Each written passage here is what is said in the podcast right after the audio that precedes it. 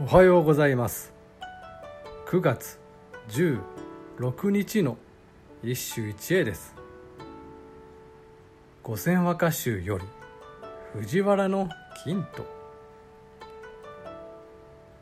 住むとても幾夜もすまじ世の中に。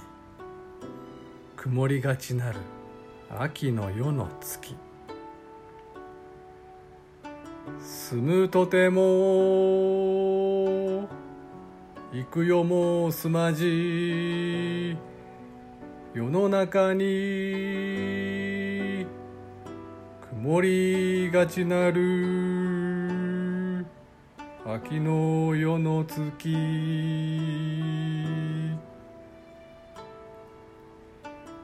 読み人は藤原の金刀。幼くして優秀で後に小児権大納言まで上る。ちなみにいとこの道長は金刀の影は踏めないが表は踏めると豪語してその通りになった。さて今日の歌であるが皮肉たっぷりである。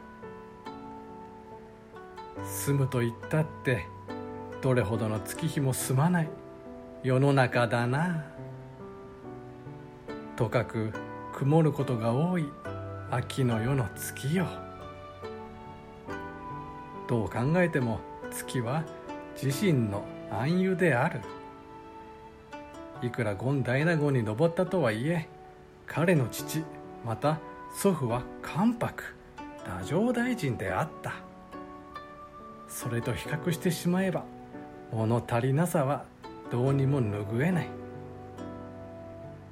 曇りが晴れなかった結果均等は政治ではなく文化へと逃避したと言える。以上今日も素晴らしい歌に出会いました。